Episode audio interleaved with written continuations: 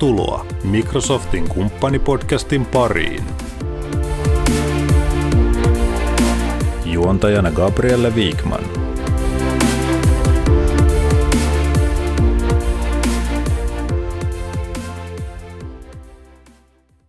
Hei, tervetuloa kaikki kuuntelijat. Mä oon Gabrielle Wikman ja meillä on tänään täällä Microsoftin studiossa vieraana Tarja Kauhanen ja Juhani Vuorio.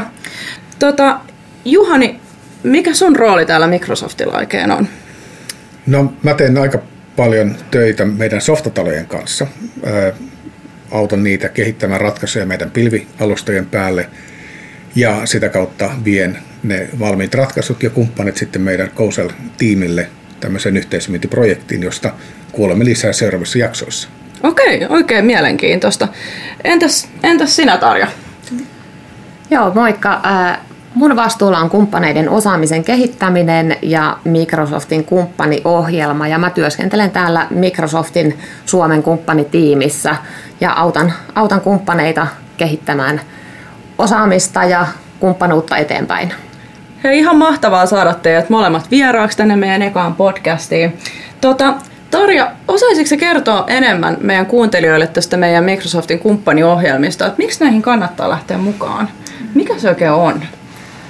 No kumppaniohjelman kautta yritykset saa käyttöön paljon hienoja etuja. Eli he pääsee testaamaan ja kokeilemaan ja käyttämään Microsoftin eri teknologioita. He saa tukipalveluita, viestintää, markkinointimateriaalia ja ehkä yksi isoista eduista on nämä sisäiset käyttöoikeudet, eli siellä voi olla jopa, jopa isoilla yrityksillä, yrityksillä satoja tuhansien eurojen arvosta sitten mahdollisuus hyödyntää Microsoftin tuotteita ja palveluita. Sä mainitsit tuosta, että isojen yritysten, niin tota, onko tämä relevanttia sitten myös näille pienemmillä yrityksillä ja startupeilla? Ää, toki kumppaniohjelmassahan voi olla mukana monella eri tasolla. Eli alin taso on tämmöinen network member-taso, joka käytännössä tarkoittaa sitä, että kumppani allekirjoittaa sähköisen sopimuksen, jonka oikeastaan suurin este kumppanuuteen on se, että jos yrityksen myynnistä yli 75 prosenttia tai vaatimuksena on, että myynnistä yli 75 prosenttia täytyy mennä yrityksen ulkopuolelle, eli käytännössä melkein kaikki, kaikki yritykset sen vaatimuksen täyttää. Ja silloin tosiaankin saa tätä markkinointiviestintää viestintää ja tietoa eri, eri sitten tuotteista ja palveluista. Seuraava taso on Action Pack-taso, joka on se, sitten käytännössä tämmöinen pieni paketti lisenssejä testaus- ja kokeilukäyttöön. Eli siellä saa, saa esimerkiksi Azure käyttöä ja Windows ja Officea, näitä perus, perustuotteita käyttöön. Ja siellä saa kehittäjät myös, myös sitten Visual Studio käyttöoikeuksia. Ja seuraava taso on sitten tuo kompetenssitaso, jossa ollaan joko silver- tai gold-tasolla mukana, eli se tarkoittaa sitä, että sitten kumppanit on jo löytäneet sieltä sen yhteisen liiketoiminta-alueen Microsoft-teknologioiden osalta. Ja siellä, siellä sitten silver-tasolla on vähän kevyemmät vaatimukset kuin goldikompetenssitasolla. Okei, okay, all right. Tota, onko tähän sitten, miten tämä prosessi menee? Miten mä pääsen tähän mukaan, jos mä nyt innostun tästä kauhean kovasti, niin mitkä on ne ensimmäiset askeleet, mitä mun kannattaa olla teihin yhteydessä? No ensimmäiseksi kannattaa mennä sinne meidän kumppanisivustolle, eli partner.microsoft.com web-sivulle, josta löytyy sitten lisätietoa ja siellä pääsee liittymään mukaan kumppaniohjelmaan, tosiaankin tekemällä sen sähköisen, sähköisen sopimuksen ja sitten seuraava vaihe on se Action Pack-tilaus. No Tarja, sä kerroit näistä kompetensseista. Pystyisitkö kertomaan niistä vähän vielä lisää? Minkälainen kompetenssi olisi hyvä nimenomaan softataloille?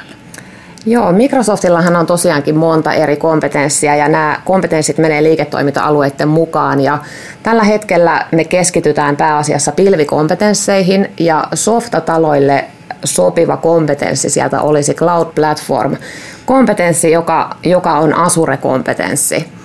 Ja miten sitten pääsee tässä Cloud Platform-kompetenssissa eteenpäin, niin siellä tosiaankin on se Silver- ja Gold-taso, ja tämähän on puhtaasti tämmöinen performance-perusteinen kompetenssi, eli siellä täytyy olla Azure Consumption ja Silver-tasolla 25 kiloa ja Gold-tasolla 100 kiloa sitten per kumppani. Ja toki siellä on sitten teknisiä sertifiointivaatimuksia tai assessmenttivaatimuksia. Siellä täytyy olla kumppaniprofiiliin viety tiedot, että tämä kompetenssi on aktiivinen ja, ja näin. Ja toki kompetenssimaksu tulee, jolla sitten saa ison määrän etuja, etuja kumppanit käyttöön.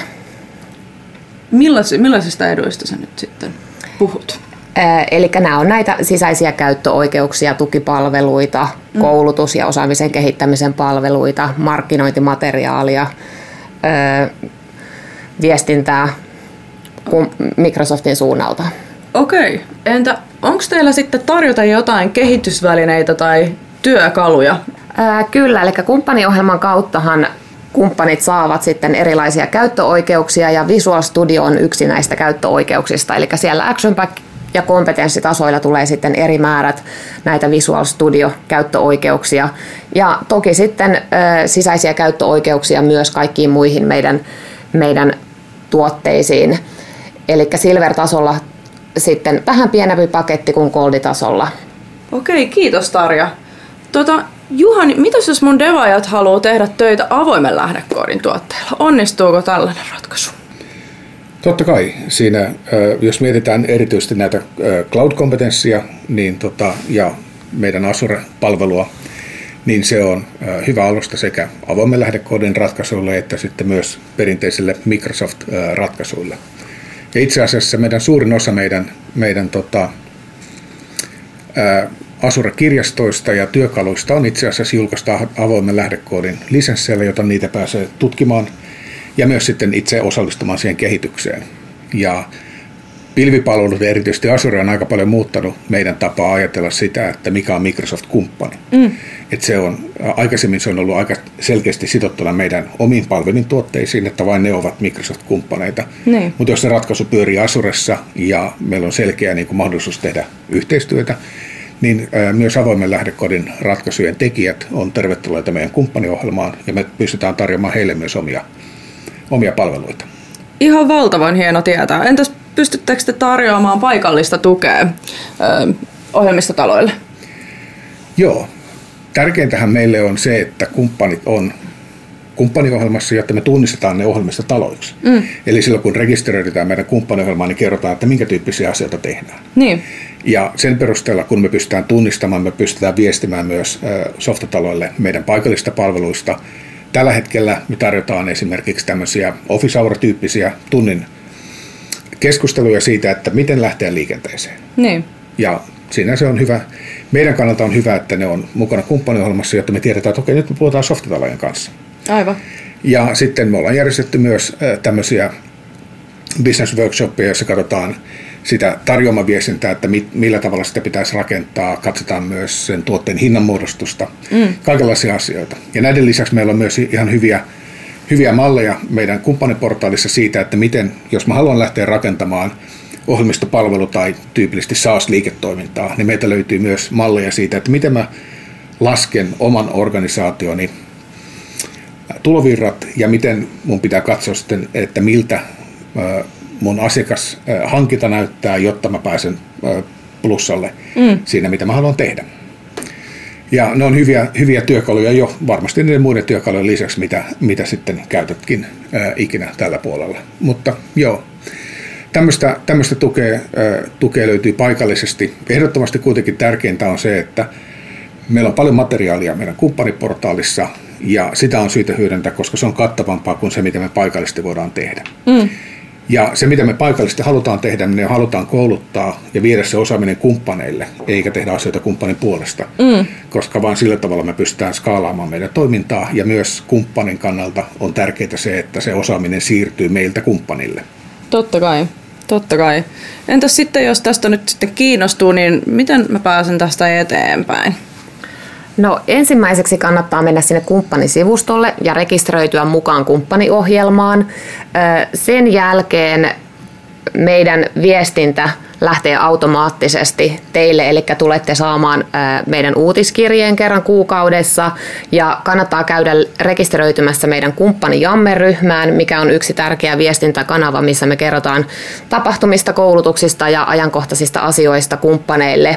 Eli se löytyy osoitteesta www.jammer.com kautta kumppanit ja sinne käydään kirjautumassa työsähköpostiosoitteella sisään ja ja sen jälkeen teidät hyväksytään sitten mukaan ryhmään.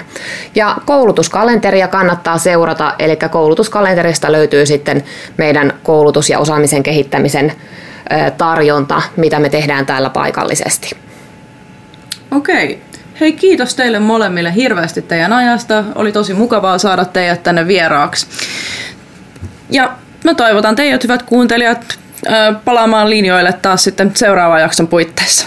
Kiitos. Kiitos. Kiitos. Kiitos, että kuuntelit. Ensi kerralla meillä on täällä vieraana Teemu Kinos, Getchenin toimitusjohtaja ja juontamassa vuorostaan Juhani Vuorio.